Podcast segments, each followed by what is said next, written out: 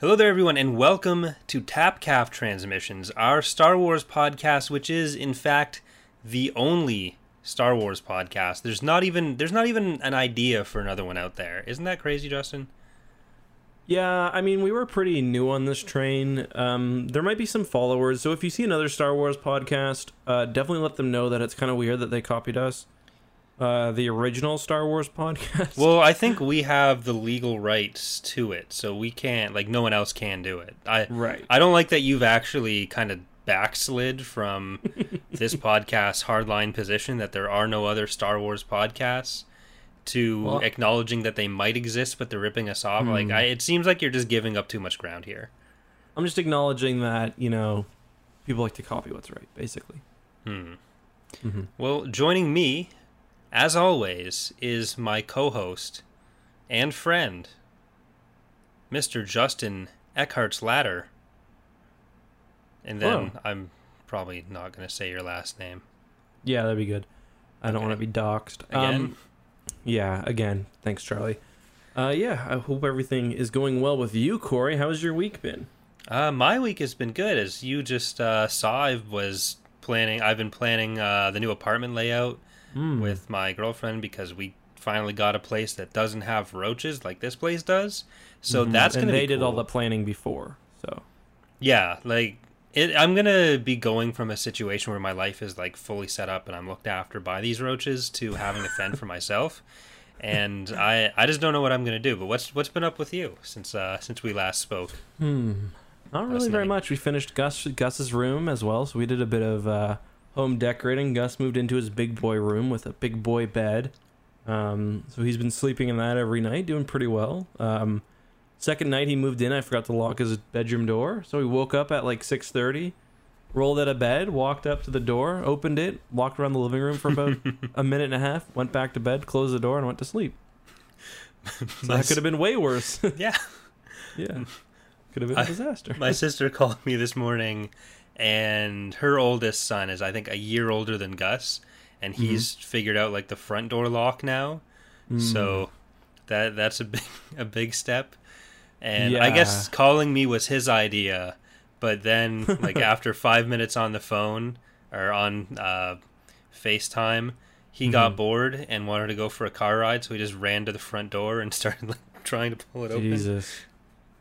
Yeah, Gus doesn't know locks yet. He's starting to learn like he kind of knows the turn ones, like the easy ones. Um, but Murphy knows how to open the uh, the gate on the top of the stairs. He Hmm. pushes it in with his nose, pulls up, and then pulls back, and he defeats the lock.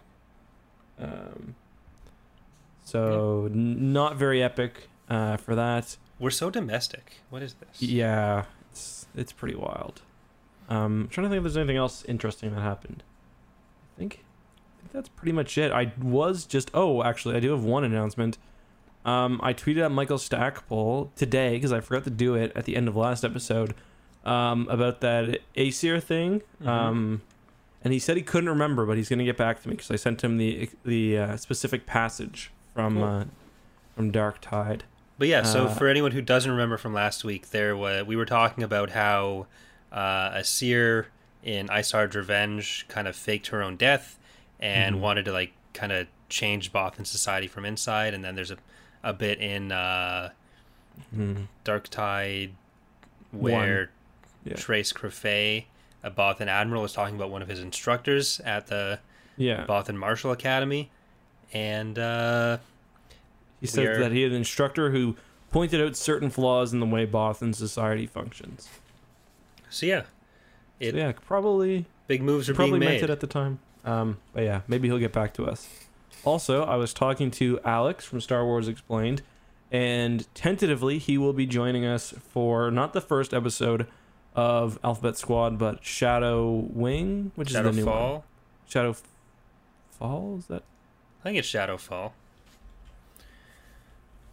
But yeah, so this episode today is about the second volume of the original Star Wars Clone Wars series, uh, cartoon thing. Mm-hmm. And next week we're going to be talking about Alphabet Squadron, the first book, uh, and then we'll figure out where we're going from there. Uh, Yeah. And we're kind of planning to schedule Shadowfall around whenever Alex is available. uh, as long as yeah, he's able to probably to. three weeks, I think, from today. Yeah, so uh, then after that, we might get a little bit weird with the way we schedule stuff eh, because I've got my move coming up after that, and then you've got uh, other major upcoming events towards the end of the year. Yeah. So we'll probably be covering more comic books for the last part of the year, just because Mhm. it's a bit easier for us to work around uh, our schedule. Well, Justin in particular is going to be incredibly busy, but uh, Well- we want to make sure we stay On that note, mostly present. people always look at Kelsey because my, my what he's referring to is my wife is having we're having a second kid. My wife but, is having a kid. I am also I've also put on some weight from eating a lot of takeout and not getting as much exercise during coronavirus. Um, no one ever acknowledges the life that I might be carrying inside me as well. Worms? No, it's just Like a like, a, tapeworm? cheeseburger baby. I think it's more likely to if you're growing life inside, you would probably be a tapeworm then. Well, maybe not biological life, but I- I'm trying to set you up here for the other announcement of what's going on tonight. Oh yes, we will be playing some Worms um, with our friend Charlie and Mark from the Templin Institute, and I think Julia as well, uh, one of our friends and Mark's friends. Um, so if you want to tune in for that later, you can. Yeah. So uh, I've never played Worms before, not a single Worms game. it, I'm it is excited. a lot of fun. Cool. But we'll we'll get back to you guys on which comic series we're planning to do. We're definitely going to be taking a couple weeks off uh, Mhm. when new baby arrives, Mm-hmm. and uh, then we'll we talked about maybe Tales, maybe uh, Legacy, maybe even Rogue Squadron or Crimson Empire. Mhm. So there's a lot of options, and we do plan on doing comics at some point. This just seems like a, a good place Yep. for us to kind of slot it in, keep the podcast rolling along without uh, having quite the same commitment as some of the books take, because it's uh, it's a lot. It's a lot a of lot. work. Like it doesn't seem like reading one book every week or every couple of weeks would be a lot of work, but like we're very busy people. It, it adds up. It really Mhm. does. we're very um, busy, very lazy people, and Well, we're not lazy, but like our jobs are kind of bullshit. Let's be honest. So we should be able to get books in there more easily, but yeah. But it's like it's like it's not just that we're reading that book. Usually we're reading that book and then reading some other books Yeah. in the middle of that for other lore videos. So Yeah. it's a lot of Star Wars book reading that happens. And I, I No, always feel weird about like pulling too many topics from the thing we're doing for I know, me too. Datapad. Uh, or I just did a, yeah. a breakdown of uh, the Battle of Ciutric on Eckhart's Ladder. Was Yeah, and I I honestly lost a lot of respect for you when I saw that because that was from Isard's Revenge. So Yeah, fair enough. Thankfully, your respect doesn't mean very much to me. Um, all right, let's continue and talk about season or volume two of the Clone Wars. It's actually season three. Um, this one is a lot different than the uh, seasons in volume one because instead of having very short episodes, we have five like ten to fifteen minute episodes, and I actually preferred this uh, style. I think. See, I didn't actually notice that much of a difference as far as that goes because, like, Mhm. watching them how we did, I assume we probably watched the same video again, Mhm. uh, where it cuts out any sort of episode transitions. Mhm. But the length of each scene kind of still matched up to how it did in volume and uh, season one and two, Mm. where I could see them having made kind of the same style, like cutting them at different places and releasing them as the episodes in the same way. Like I don't think that had too much of an impact really Mhm. on the style of what we got. Yeah, fair enough. I guess I only really noticed it with like the the whole Grievous chase of Palpatine because that was like a bit more of a Yeah, long kind of single storyline than we got in Volume One. But you're right. Besides that, because even like certain episodes, like the one where they land on that planet, it has like very short sequences that could have almost been episodes. Like they've got shows like the the Kashyyyk scene, and then there's the Ortolans and whatever else. Um, so yeah, you're right. The way they filmed it, kind of not that different. Anything else that you uh, no- noticed that was or wasn't different from season one? One thing that I I did was, um, the they bring a lot more. Like this was clearly made closer to episode three. It was in 2005, so we're starting to see um, episode three vehicles, which was kind of cool. Like there's uh, Venators and whatnot, whereas it was always Acclamators in in uh, volume one. So I thought that was cool. How about you? Yeah, like the the timeline progression was nice, but because I like Venators more than Acclamators. It's a controversial take, but it's my take.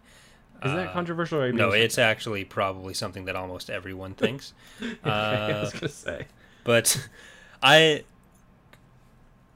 stylistically I didn't see too much of a difference in how a lot Hmm. was handled, but like in terms of actual content, uh, one of the things that I talked about last time that kind of I didn't like about the first volume was that the uh, Anakin and Obi Wan were like two kind of tense and didn't have any sort of friendship, but in this one they felt a lot like their relationship felt a lot more like what I was expecting from season one, even.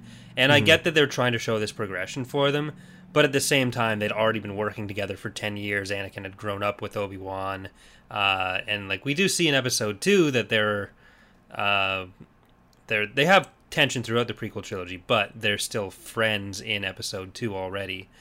Uh, so that was kind of jarring in the first one. And I think their relationship in this, where there's still some moments of conflict, but it it, it matches better with the idea we get in episode three of like uh, Obi Wan like playing with his mustache, and that means something to Anakin about what they're gonna do, and they just have this kind of kind of tongue in cheek, fun secret code for causing mayhem. Yeah, I, I like that too. Although at the very beginning they were kind of right back into the the fighting, but they got through that pretty quickly. And by the end, Obi Wan more just seems concerned than anything else. And my very last note is Anakin, the hand is black now, not epic. Anakin redoes his his metal hand, and like he completely missed the the uh, drug induced cave uh, drawings. Uh, like, Yeah. don't do that. There is something you brought up uh, that I was that really stood out to me, and I thought would be a bigger deal for you. You mentioned the Ortolans, and The it looks like they had uh, arms and legs. So Yeah, there's other things that have given them arms and legs as well. Like there's been a Star but- Wars comic, and yeah, I was. It's disturbing. Um, it like there's no two ways about it. Like, I'm like I can't let Gus watch this now because it is disturbing to see them um, misshapen like that. mhm. Um, Ortolans are those blue elephants, and basically, there's a big conspiracy theory. If you look up um, "Dark Secret Jabba's Palace," you should be able to find it. Um, but maybe wait till like it's bright out because it's like it's, it's a bit troubling. That's all I'm gonna say. yeah, it. We don't want to do too much on it on this podcast because then we'll probably uh, attract the attention of the story group, and they're going to shut us down. Uh, so Yeah. Um. Yeah, we already are not getting invited to Star Wars Celebration as we've discussed. But yeah, they actually. times. So I've heard through the grapevine that the reason there's no Star Wars celebration this year is because, as the only Star Wars podcast, if it was happening, they would have felt compelled to invite us. Mhm. Like, and they wanted to avoid the public backlash. Uh, so yeah, like you guys didn't hear from Kathleen me. Kennedy probably invented COVID. To be honest. Don't even fucking. Um. There, there are people who will believe that. Yeah. So I realized why I thought it wasn't K'Kruhk at the battle because he appears to die. Um, yeah, So that's why I thought it was a different Whiphid, but I guess the he just doesn't die. no, he's napping actually in that scene. Yeah. Um, so that's kind of sad. Um, What you yeah. want K'Kruhk to die? I guess that Grievous just is so sloppy. So this is actually something that came up as a question in the last episode that we're probably in a much better place to talk about now. We Mhm. said we talk about Grievous a lot more this episode. Is uh like people being upset that like Grievous was too cartoony or like not competent enough in the other Clone Wars or even in Revenge of the Sith compared to what he's like in this. Uh, so do you have any thoughts on on that first? Yeah, I mean, there definitely is, are, are some differences. Like, one thing, Grievous, like, in the Clone Wars TV show, The Clone Wars, he is very aggressive, but whenever he's outnumbered, he immediately runs away.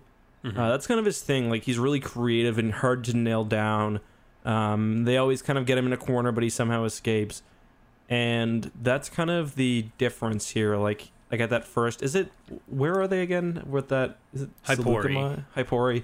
Um, he's kind of surrounded by clones, and he fights them off. And same with later on, he's much more aggressive and certainly much more competent than he is in the uh, the Clone Wars TV show. I'll say that. So there's there's the scene in this volume where he's training with Dooku, and they do try to make it so that like, or try to reference the idea that like one of your greatest weapons is going to be retreat, and Mhm. Dooku kind of tells him this, but we don't see him do that in this show.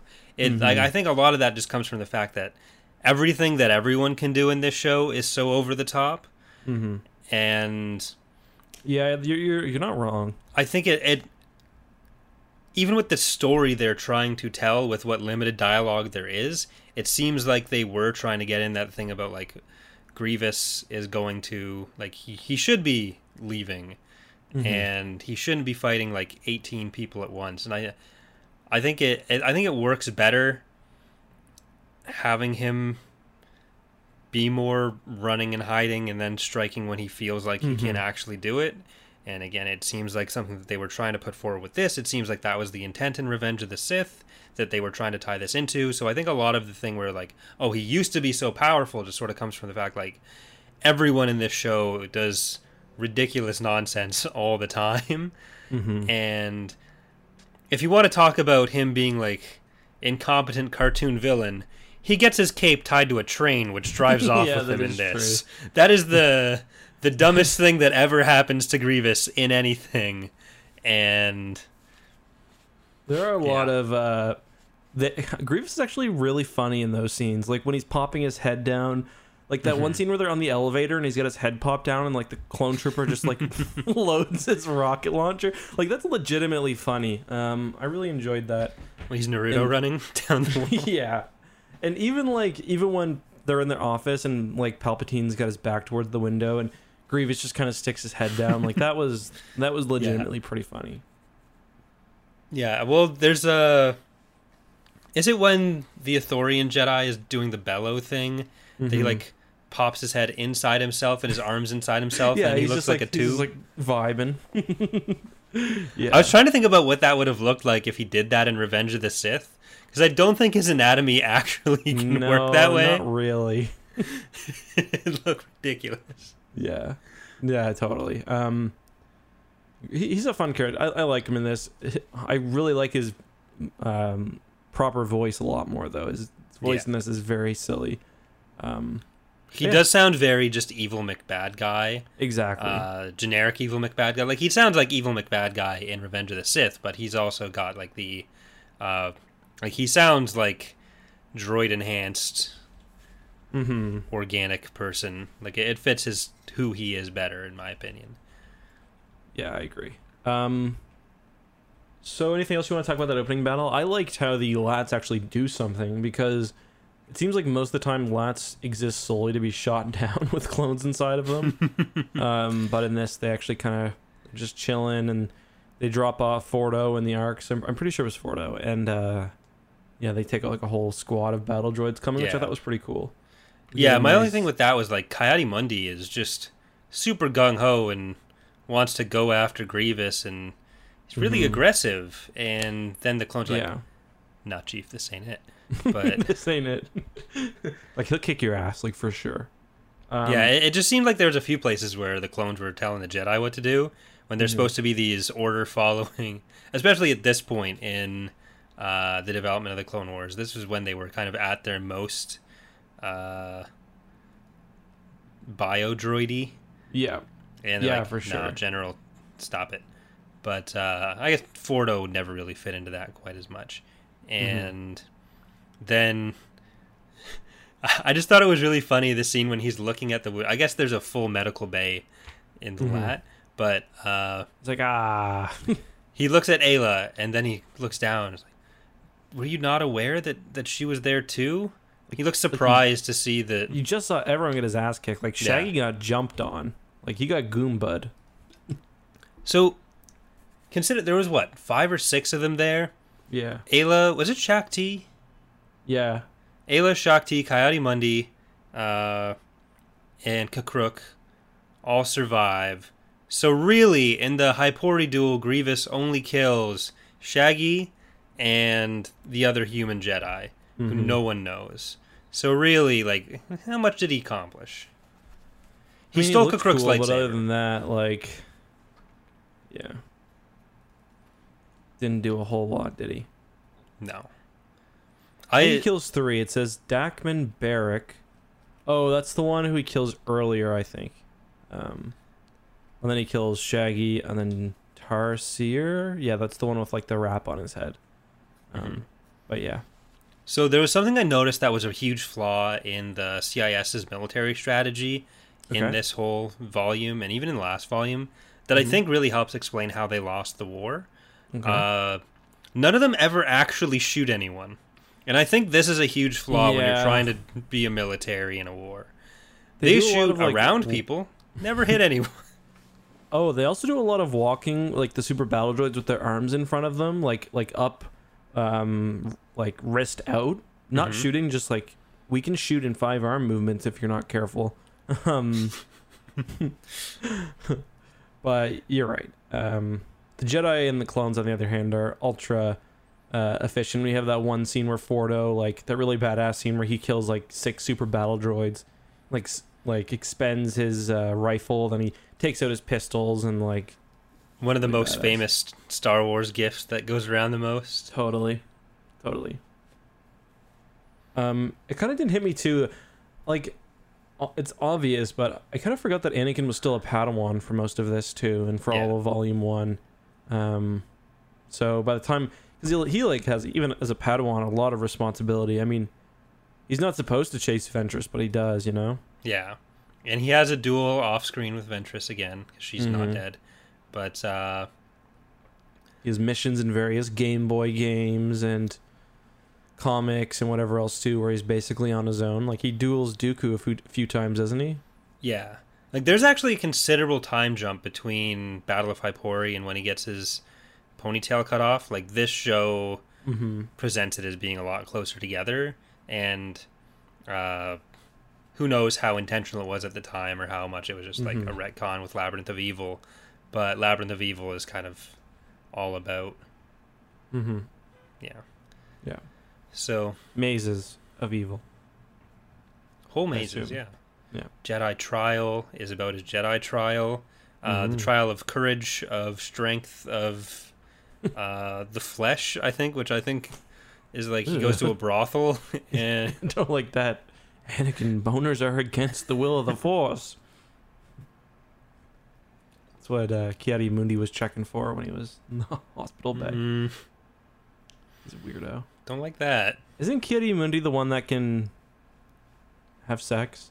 Because he's, he's a Cerean and they. Is that Ki-Adi-Mundi? Who's Yeah, I think he has a few wives. What actually? No, is it Ki-Adi or is it Kit Fisto? I don't think it's Kit Fisto because of the whole Aayla thing. But Yeah. Yeah. Like all Cereans, Mundi practiced polygamy due to his 1 to 20 male to female ratio. Got him.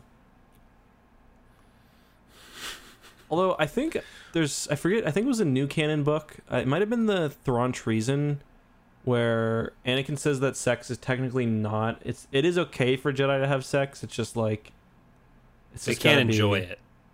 Well, they can enjoy it, but they can't, you know, fall in love with their partner. You know? Yeah, can, the like- Jedi like, is an order of one night stands.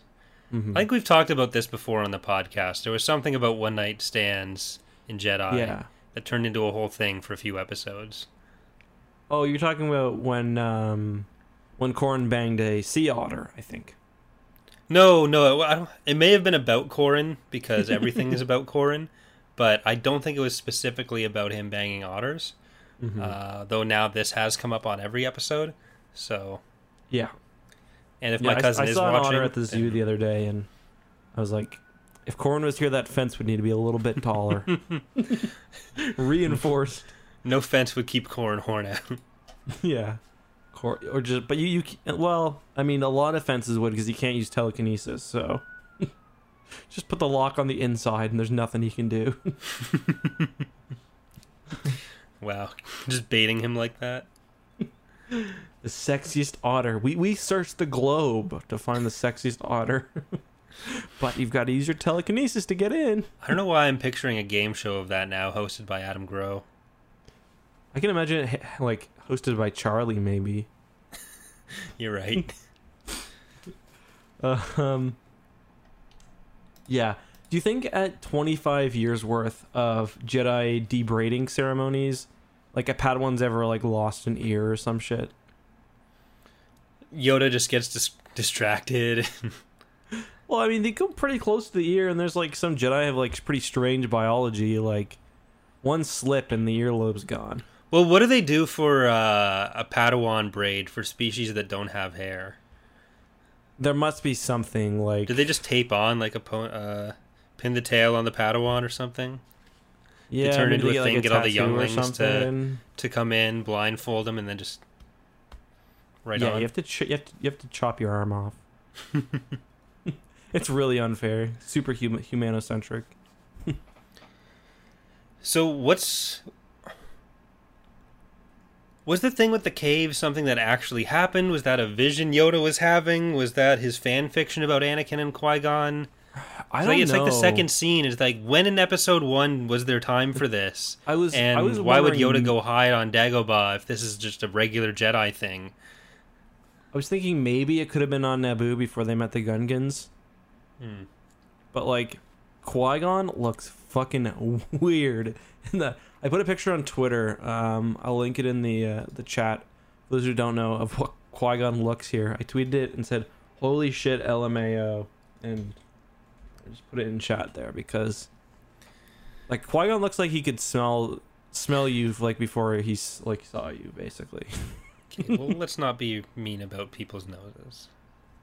Well, it's not. He doesn't have a. He doesn't have a, a a a nose like a human though. So like no human is gonna see that and think that nose looks like theirs because it's just. It also looks like in that picture he's saying, "Don't talk to me or my son ever again."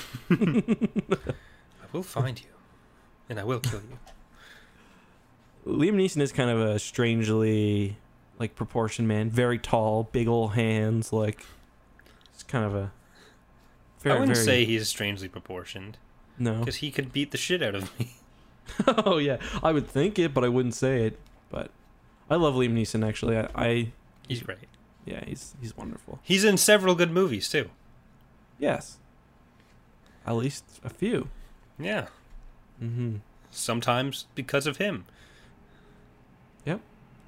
But yeah, like like Taken. Taken's not a good. Well, you know what? The original Taken's a pretty good movie, and it's yeah, mostly just Taken because is fine, and then Taken two through seven. Get some better security, maybe shoot off a text once in a while. Let each other know where you are.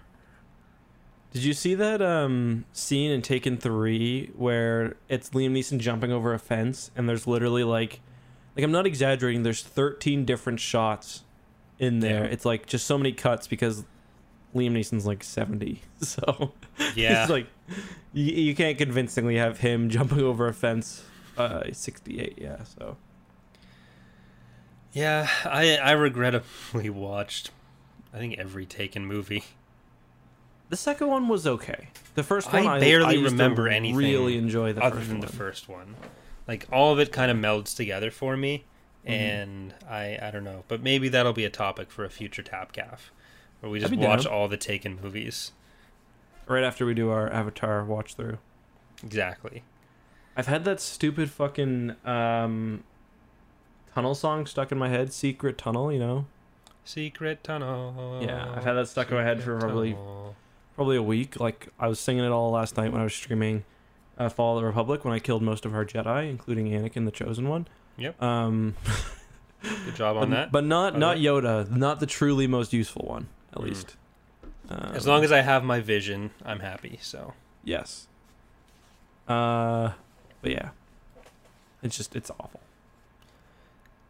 So it's been established by this point that the the cave on Dagobah was because Yoda murdered a dark Jedi there. hmm One of multiple um, bit fashy dark Jedi. Yeah. Well, there were a lot of them running around at a certain time. That's why there Yoda are at had least two, yeah, on the on that planet. But yeah, right. So famously, this Clone Wars uh, actually canonical inconsistencies were only introduced by the 2008 Clone Wars That's series. true. Yeah, there had been Uh, no there was nothing wrong in Star Wars before then, Mhm. uh, famously. So clearly, this was yeah, it's crazy how you can actually see Corran Horn's ten-year-old father running around the battlefield. while Corran is being born. yeah, you can. It's right behind Sha'a Gi. When Sha'a Gi gets squished, you can see um, Cornhorn there. Wasn't just me. baby. Uh, but but Famian Hapori wasn't me. sorry, I didn't mean to dera- derail you again. So so- okay, so the, you, you're about to point to some No, inconsistency. I, I I pointed to one, and then that's. I feel like that makes my So, point, and that's all that needs you to be think the so okay so so what do you think was going on with the cave then was it. I don't just a know. vision, I think it was or- intended to be a thing that they did, but when an episode was like, we must get to Coruscant, but first yeah. we're going over here. yeah i mean it could have been it could have been before they met the Gunningans because it did look kind of swampy um like i don't know i don't i don't get the point of that it might have just been a vision like I think they were trying to establish it as like the cave is this thing that Jedi go and do, and that's part of their Mhm. early trials, and Yoda was reflecting back on that. But like, why why would Yoda hide? th- I mean, why would Obi Wan hide next to fucking Anakin's brother, stepbrother? That just seems bad. And why would they hide the their kid there? That seems bad. Like maybe they think, oh, Vader's not going to go check there, but it seems like, hey, you have one known family member and then I mean going.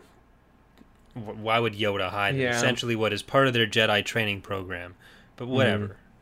This yeah the the wiki says that it's uh, a vision of if qui-gon had survived but like there's no okay, so they're for that. still intended to.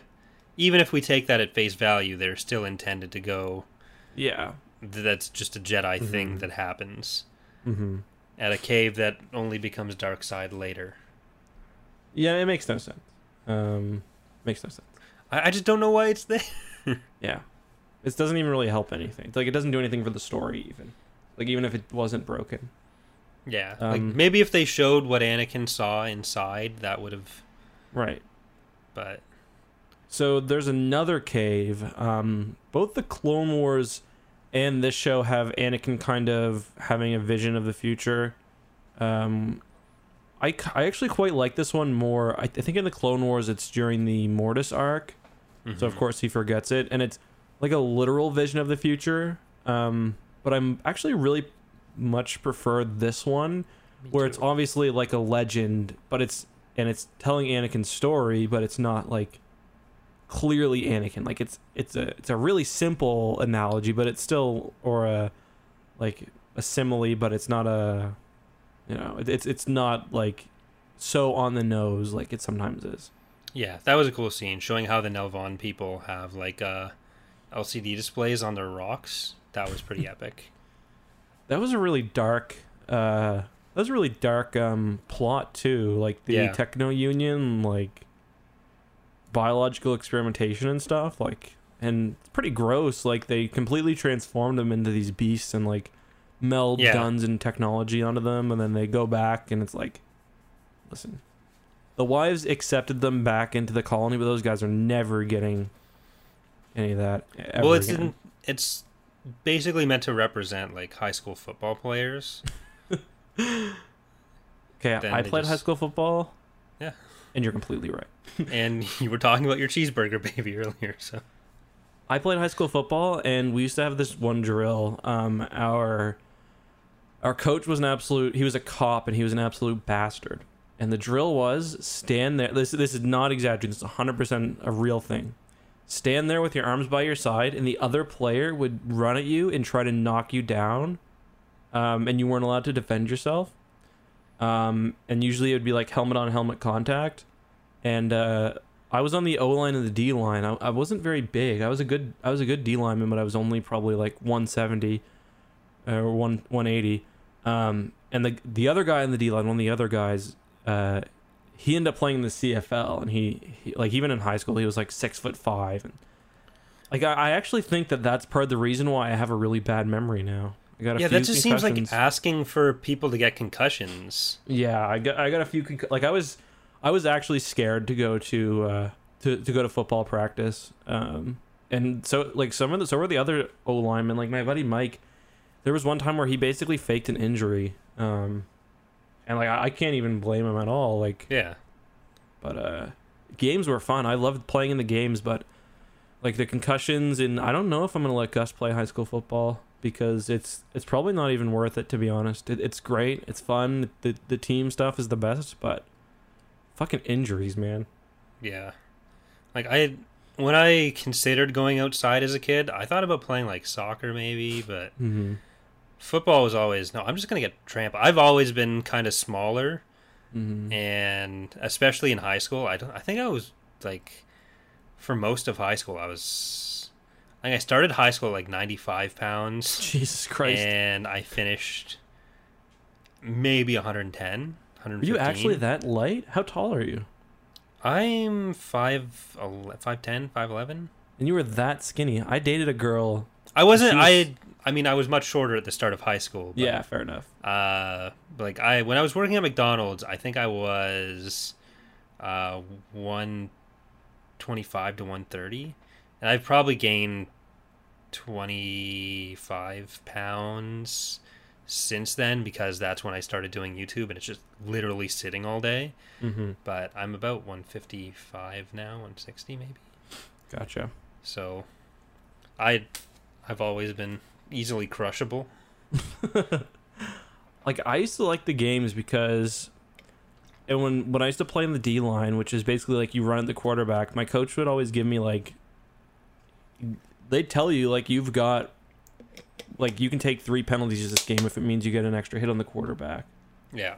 Um and like I used to love doing that stuff, like used to love going like hitting people like away from the play who weren't paying attention and that's like that's what they teach you to do, but it, like, it's not fucking worth it.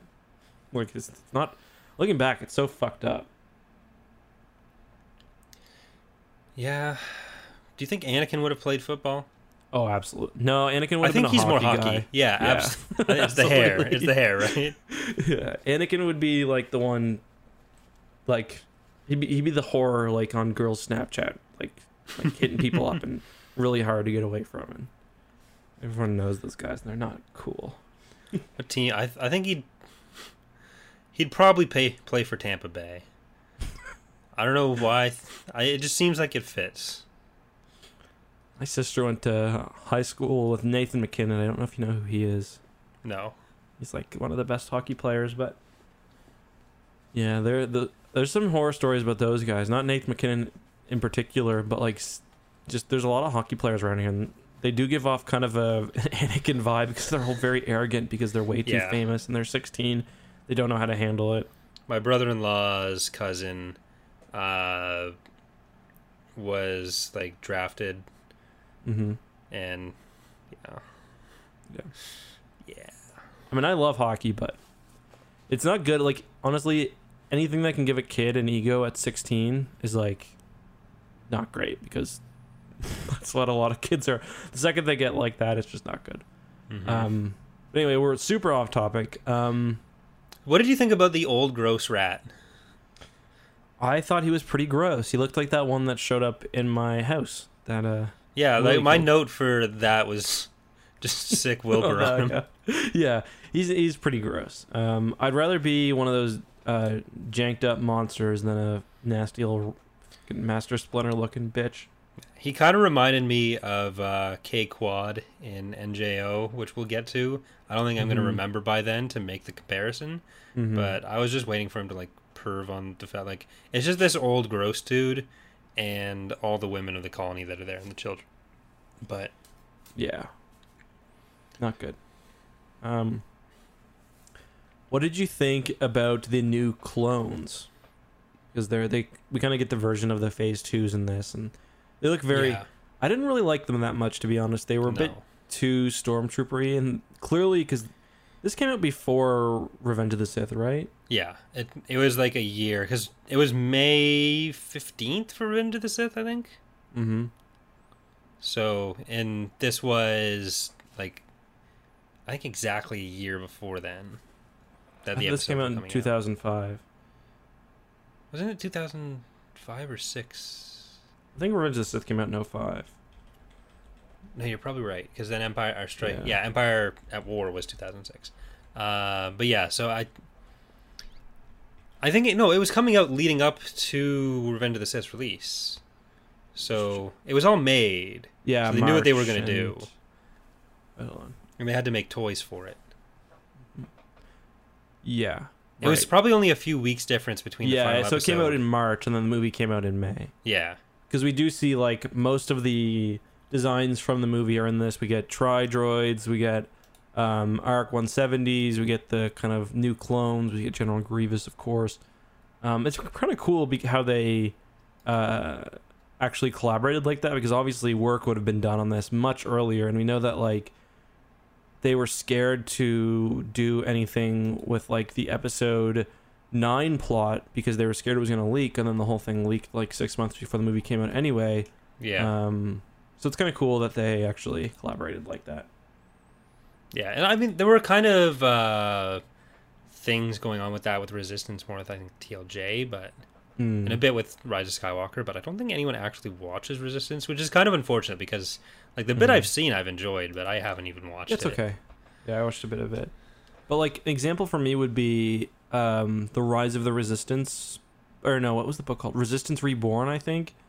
And it was Hmm. like they clearly just had to work off of the trailer. You know what I mean? Yeah, because it's like the whole book it's like about getting allies for the the new republic and basically or the resistance and all they really get is the cr90 which you know is in the know is in the movie yeah, and although It- wedge is in a million instances of that cloned on screen, and that's how you get uh, the next Resistance fleet.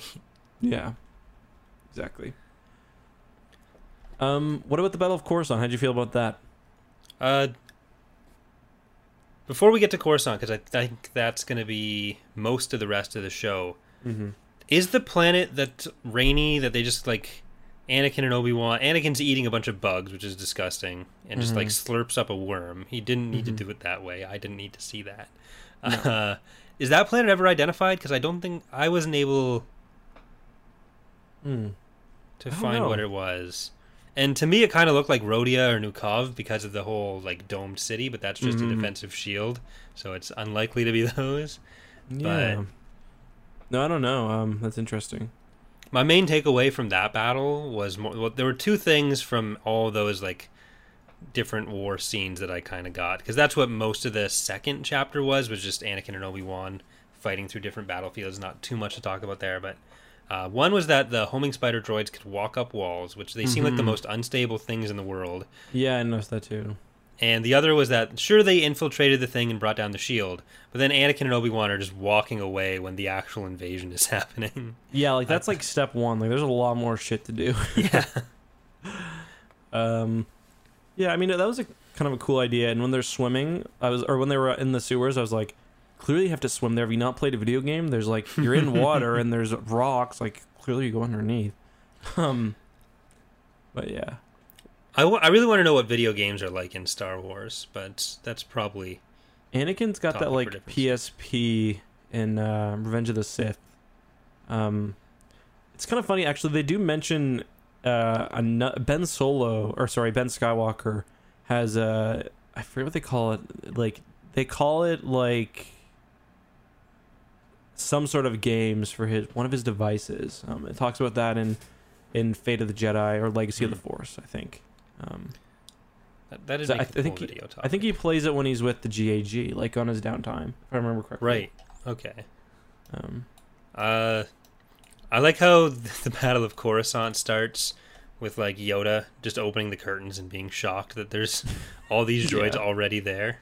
Yeah. like, look, I don't know. There's is that is that honestly like the best Coruscant defense like system? Yoda looking out a window. There's like, okay, we could have scanners set up in space. We could have ships patrolling, or we could just We could have a Yoda to planetary shield that stops you from doing this.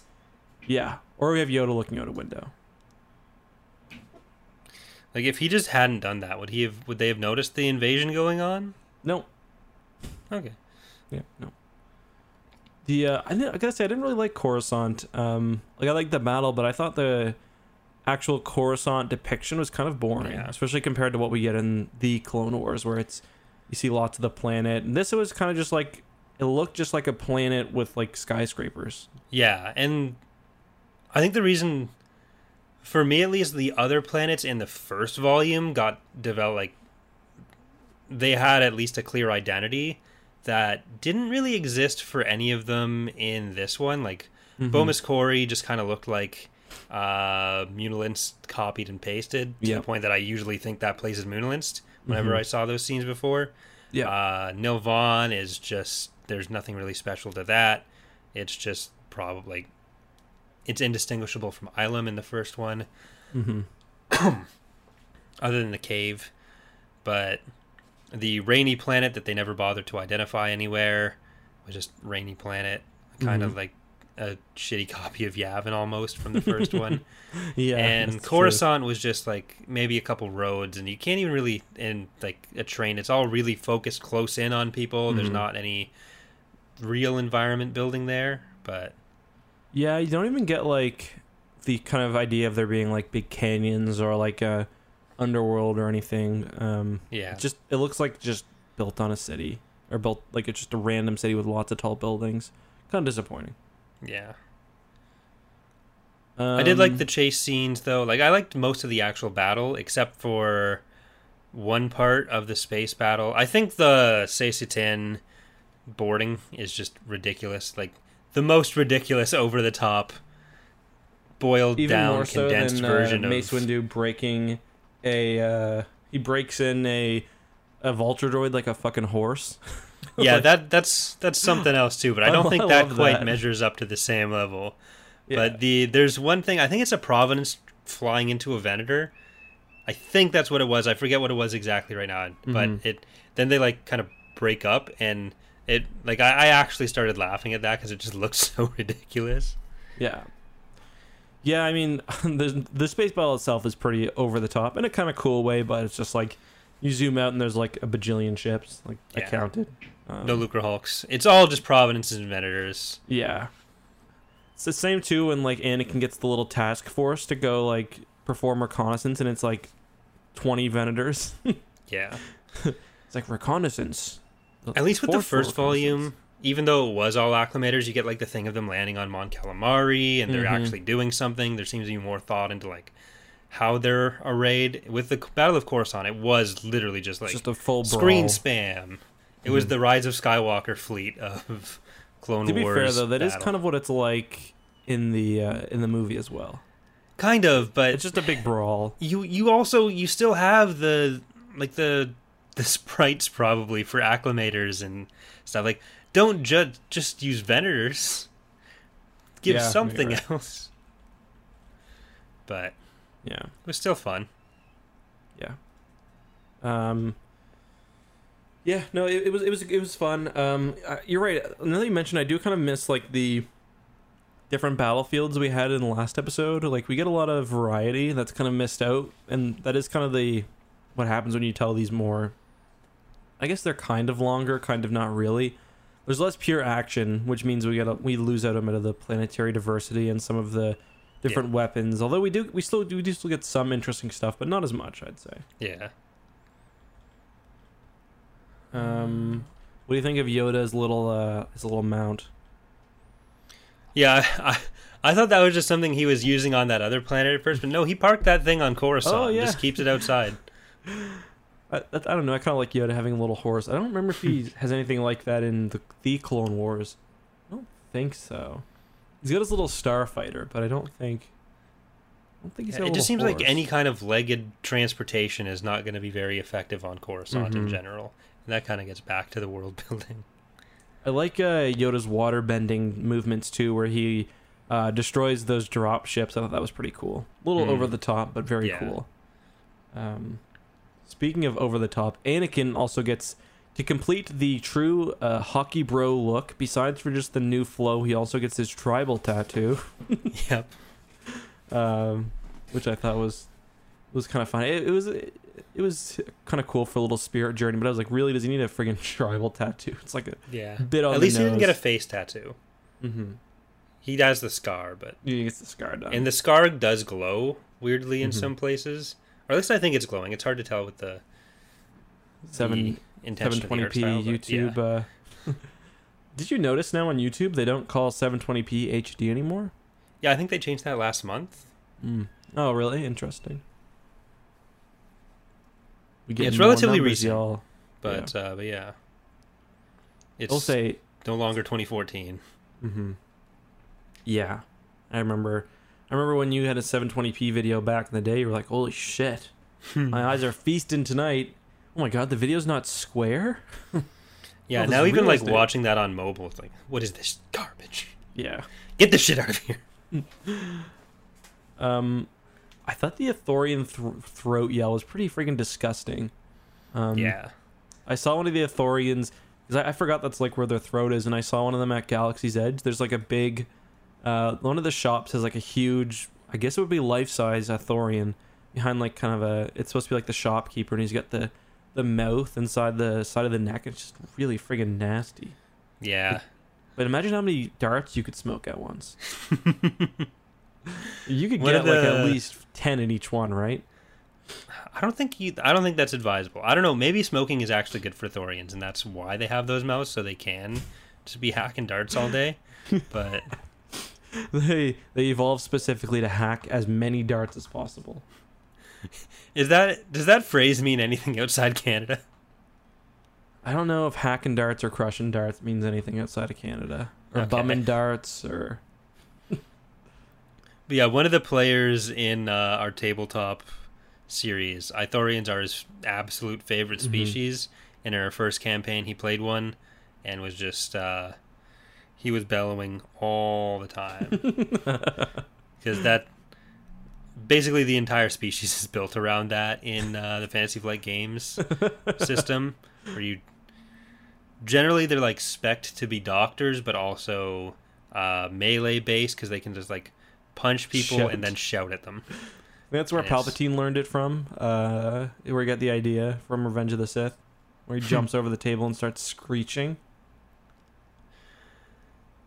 What did you think the chances were that Grievous was just gonna try to kill Palpatine when he was mouthing off that much? It's like I mean, I know you're trying to get captured, but yeah, I don't. Grievous doesn't seem like he's in on this. yeah. No, he's not. And there's that's kind of covered in the Revenge of the Sith novelization as well. Like Grievous has no clue what's going on because he's Grievous is basically just like he's like another Darth Maul kind of. He's just like a, a Yeah. mad animal, um, and they use him as one.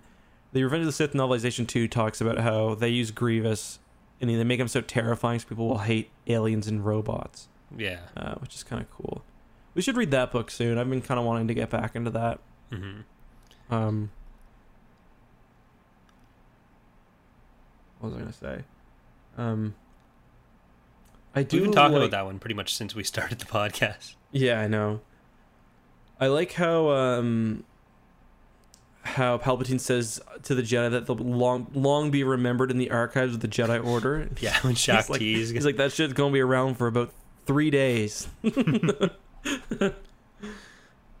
um, and then Shaak Ti is not captured. She's just kind of left there, which is kind of weird.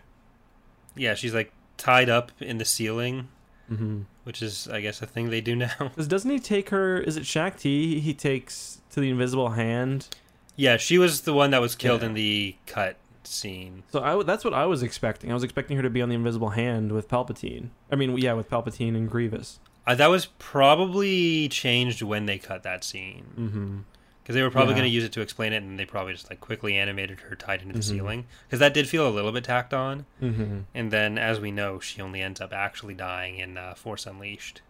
So I think there's like three or four places that her and even Pio She dies die twice in die. Revenge of the Sith because she also dies. She's got another scene where she dies at the Jedi Temple. Yeah, Um, but that was also cut. So yeah, exactly. What did you think of uh, Mace Windu using Force Crush or some Force like maybe it's a Force choke? I don't know. Like he he basically just crushes um, Grievous, same as Anakin kind of kills one of those Techno Union guys, which was yeah, but Grievous is a droid, so it doesn't matter. But I mean, he's still alive. Grievous is a droid, so it doesn't matter. Wow, you're gonna get the fucking Grievous is a droid, canceled. so it doesn't. no, I, I think it was just uh, you. You can't choke people and take away their oxygen, but you can crush their rib cages. I don't know Uh, because Anakin's move is supposed to be like a step to the dark side when he kills that Techno Union guy. Yeah, but there's a difference between crushing the rib cage and choking them. One's okay, one's not. Hmm. Is that Vergere's teachings? Yeah, she actually she rescued me from a Yuuzhan Vong world ship, and I'm just learning so much. Say hi, Vergere.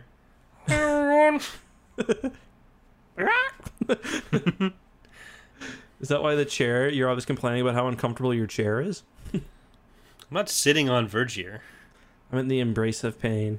Oh, no, I, I got rescued. It's fine. Okay. Um, I don't know. I like. I thought that was I, supposed I to always be. picture the hyper chicken from Futurama with, with Vergere. It's, it's a lot. It's hard to take the NJO seriously when you have to imagine all, all of or if you imagine that all of Vergere's stuff is actually translated and she's just fucking like making chicken sounds the whole time. They should make Sounds they're like they're gonna make a live action NJO movie series, obviously, at some point because NJO is fantastic. Mhm. But uh, I think the they should just have Vergere be played by a chicken. So there's all these serious real life, conversations that yeah, chicken. just a chicken. So there's all these serious conversations that happen, and then they get into like the, uh, especially with Traitor, and it's like Mhm. Jacen tied up, embrace of pain, and Ver- he's acting like, "Why are you saying all this? What do you mean?" And then it's just a chicken like squawking around the room, laying an egg or something. it's like it's like so you're saying it's the intention, not the actual force power that matters. And she's just like, so you're saying I can get a five dollar funny fill up at KFC? she cries and it reanimates like a chicken wing. That would be a really funny but a very very niche video to make. a lot of Uh. costume design and set design to go into a three second bit. Yeah. Um, and there'd be like 10 people on the internet who'd appreciate it. All right, so any final thoughts before we get to questions on uh, Hmm. our Clone Wars adventure here? Kashyyyk still sucks in this. We get a two second shot of Kashyyyk and it's still boring Kashyyyk. Yeah, Not Epic Tree Village Kashyyyk. It's like Kashyyyk's kind of just a lake with a tree next to it. yeah, and there's like grassy plains and stuff. Yeah. They really did drop the ball, I think, on Mm-hmm. the the environment design in this volume. Mm-hmm. Yeah, I agree, and enemy designs as well. Um, what did you think about the the whole arm thing? Like, because Anakin, you know, he's he's kind of there's kind of this prophecy on this world that this thing will lose an arm, and then the arm will be used to destroy those who took the arm, but it will become too much, and it'll kill everything that uh, that he loves. Kind of like Anakin and Padme. Not it's not really his physical arm; it's more just like his power. And then later, um, they rescue all the creatures and they've been horribly misformed and then they also um, they also have this kind of um, they have kind of like a gun on their end of their arm Yeah, So- mega cannons. Yeah. They rip them off to be like Anakin. yeah and then anakin um, anakin kind of loses his mechanical arm to to kind of save them from this thing but then he still does this really dark side shit and he just crushes um, he crushes this uh, techno union guy. The rest of the episode ends off pretty darkly like he's in a bad place at the end. Um, and i guess is that supposed to mean that like the arm is really the arm is not the real issue the arm's just kind of representative of the dark side like he yeah, loses the arm was a, yeah. a a metaphor for loss. Yeah. So yeah maybe he thought lo- by losing his mechanical arm like it would solve everything but it really is uh it's really a lot more less epic than that yeah, like I I think Anakin is just you see that he's a violent, angry dude, Yeah. and uh, that's just how Anakin be.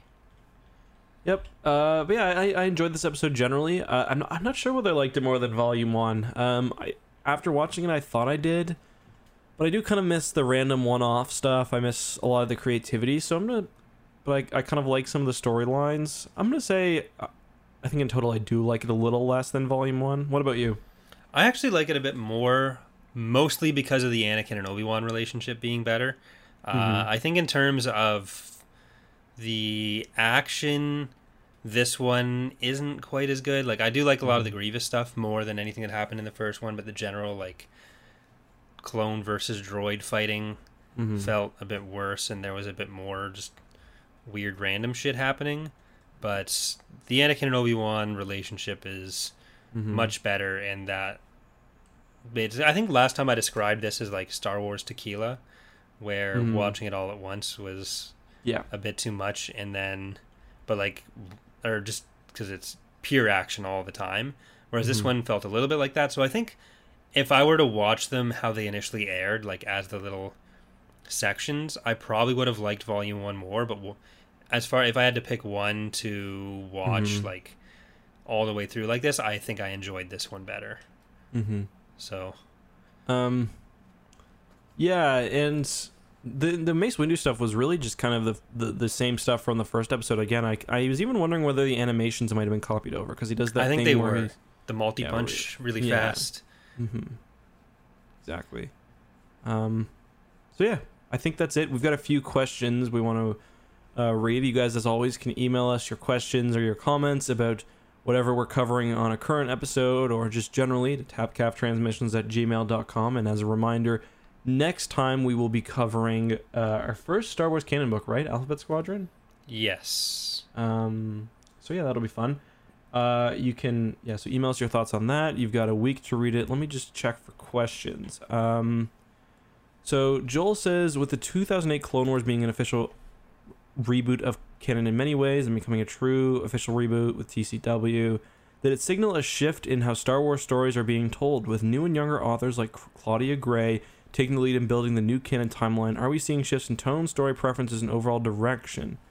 Um, I know some of the newer officers, uh, newer authors I mentioned come from more fantasy background. Others like Zahn and Stackpole came from more sci-fi backgrounds. There's a shift in vision. I don't know if that's really if the 2008 Clone Wars is emblematic of that. Um, yeah, I, I don't know. I, I I've noticed a bit of a shift in tone, um, personally, but it's hard to tell whether like whether that's due to authors specifically or like just direction from on high or the type of stories that are being written right now. Do you have any thoughts on this? Yeah, I think it's a mix of like what was big in the 90s versus what's kind of big Mhm. now and I think there was a bigger shift even within Star Wars from thinking of itself more as like trying to sell science fiction novels in the 90s to being more on the fantasy side as we got towards like NJO and then Legacy of the Force, Dark Nest Crisis. Mm-hmm. Uh, and a lot of the people who were taking the lead in uh, in the 90s were also or even since then in legends Yeah. before the reboot were also fantasy authors at the time too yeah. and were a, a mix of fantasy and uh, uh, and science fiction like timothy zahn Yeah, has- Michael Stackpole too. yeah because i think michael stackpole did he no drew karpyshyn did baldur's gate and that kind of stuff before star wars or around each other but like timothy zahn has the the conquerors trilogy which is sci-fi but then also has the dragon Mhm. something series which was after he started doing star wars stuff but was fantasy Mhm. uh, and then again, you get towards like Fate of the Jedi, and you had more fantasy elements like Abeloth, which probably would have stuck out as being even weirder had they come in earlier. But there's Yeah. always been a bit of a difference in Star Wars stories just based on who's writing what, because you can get even within the earliest, like absolute earliest, or not early, like still 90s, but uh, you Mhm. have on the far more fantasy side, you have Courtship of Princess Leia, but then Mhm, you which also is basically have the opposite. totally a fantasy novel. Yeah, it's Mhm. pure fantasy, a little bit of like sci-fi because ships. But Mhm. then on the opposite end of that spectrum, you have the Black Fleet Crisis, which exactly I is say. like as hard sci-fi as Star Wars kind of gets, hmm and uh, like we still have some of those authors that are still around in Star Wars, like Timothy Zahn, who's doing the Mhm. same kind of stuff that he was, James Luceno, who's doing the same kind of stuff that he was since NJO. Mm. Um, but some of these newer, younger audi- authors do come from more fantasy backgrounds, but there's also the types of sci-fi we get are different now than what you'd get in the 90s. hmm So I mean, we're about to read Uh, Barbara Barbara Hambly, uh, or soon anyway, when we get to Children of the Jedi, and I think she did a lot of fantasy stuff. Um, Yeah. So yeah, I, I don't think you can tie it exactly to that. It's just I, you're right. I think it is more of a reflection of what is popular Mhm. right now. The story's just been different as well. And as far as like the difference in tone from Clone Wars to Clone Wars, this show was always intended more of like action oriented quick vignettes because Mhm. telling deep stories that people are going to be able to track and remember when you have 2 minutes a week almost Yeah. uh, that's not going to track very well. Whereas with the Clone Wars, you have still some of that action, but you have more time to develop the stories, and because it is like they're both intended for a younger audience generally than uh, a lot of the books, that influences some stuff. But but Yeah.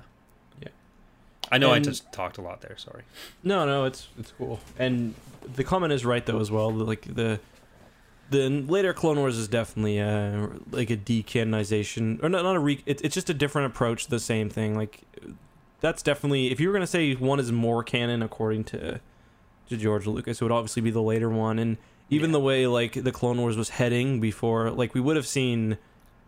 Sim- something similar with what happened in season seven. I'm pretty sure that's exactly what would have happened in Legends. So, like the Siege of Mandalore, and that is kind of where we know where Anakin and Qua- and Obi Wan were right before the Battle of Coruscant, and this is clearly a different approach to that. Um, you know what I mean? Because we see where they are explicitly in here as well. Um, so yeah, that's. Thank you very much for the question. Do you want to read the next one? Uh, one more point I want to make on that is that there was an intentional shift in how they were handling canon uh, around 2008 with the Clone Wars. Mm-hmm. Uh, part part of it is just that the Clone Wars is, uh, I think Dave Filoni describes it as the most George Lucas Star Wars we have in terms of screen time. Mm-hmm. Uh, so there was a lot that George obviously had say in that kind of chose the direction that everything would go in, Yep. and then other stuff got filled in, kind of like what he did with the prequels, and that was always going to step on some toes.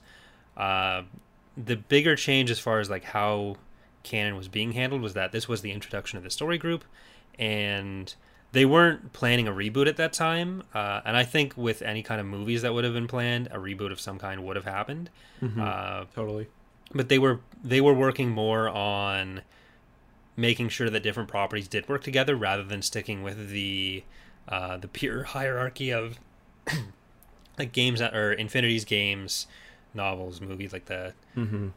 the tiers of canon. Yeah. And uh, so there was probably still going to be some retcons with that, but it was more about not having. It was when they were really solidifying the idea that when Star Wars properties are released, they are taking part place in the same universe rather than just being whatever the license holder is doing Yeah. and then trying to fit it together like you see with Marvel books or with Yeah. Marvel comics versus the DC com or Dark Horse comics versus uh, the books. But yeah, that's Mm-hmm. all for that. No, that's a great point there. I mean, we had a lot of questions about the canon, so that's a good, uh, I think, a good comment for us to, to talk about there. Um, next we have. Let me just pull it. Oh, I gotta sneeze. Hold on. Oh, I love this new mic. This new mic. I got to mute that right as I was sneezing. um, let me. Sorry, I accidentally closed the page. Do you have the next question up? Uh, yeah, this one is from Torin. Still love the show. I want to defend Anakin's voice actor since you guys aren't fans of the direction they took him in Volume 1 before you guys tackle Volume 2. I really like how young and whiny he sounds in the early episodes since it's supposed to take place right after AOTC, where he's still a kid and pretty whiny in that movie. Never really sat right with me that he's so young in Episode 2, and then fully grown adult like we see in Rots by the Battle of Christophsis. I would have liked more even transition. Uh, Yeah, the Clone Wars could have been longer for sure. I think. Yeah, and I think they kind of justify it with a bit of a time jump between episode two and the start of uh, the Clone Wars series. Mm-hmm. But it's also just like budgeting. They don't want to make another model for Anakin's hair. I mean, the Clone Wars is what like three years in total. Yes. Yeah, so it could it could have been longer because there is. I mean, war war does obviously change a person, but especially because like kind of the the legend of the Clone Wars too. It's like it's it's, it's a bad war, but like there have been a. I guess it is the most recent war in like a thousand years too. But Yeah. Well, considering how much it shapes the galaxy, even compared to Mhm. the Galactic Civil War, like it causes the Galactic Civil War. Mhm. You'd think, like, I think they should have gone at least five years, maybe even ten. Like Yeah. the original timeline kind of makes more sense to me. agreed. Uh, yeah, but- Yeah. I think a ten year war would make would make a lot of sense because then it's like the galaxy is just really tired of fighting. Then you kind of understand even more why like a big kind of you know why an authoritarian can kind of easily insert themselves. Um, mm-hmm. but yeah. Uh, and the Uh, second part of this question. Oh, do you have more? to add? ahead. No, go ahead. Uh, one question I have for you is that given that the Clone Wars is probably the highest profile piece of Star Wars media decanonized by Disney, where do you think the animated shows in general fit into Star Wars? Which ones would you recommend fans check out, and were there any disappointments? Where would you like to see Star Wars animations go in the future? I really like what they've done with the Clone Wars Rebels pipeline. Mhm. and it seems pretty obvious we're going to get a, a Rebels sequel. Um, I like I really like how uh, season seven of the Clone Wars like was more explicitly tied in with like expanded universe. I mean, new expanded universe material. So I'd like to see that moving forward.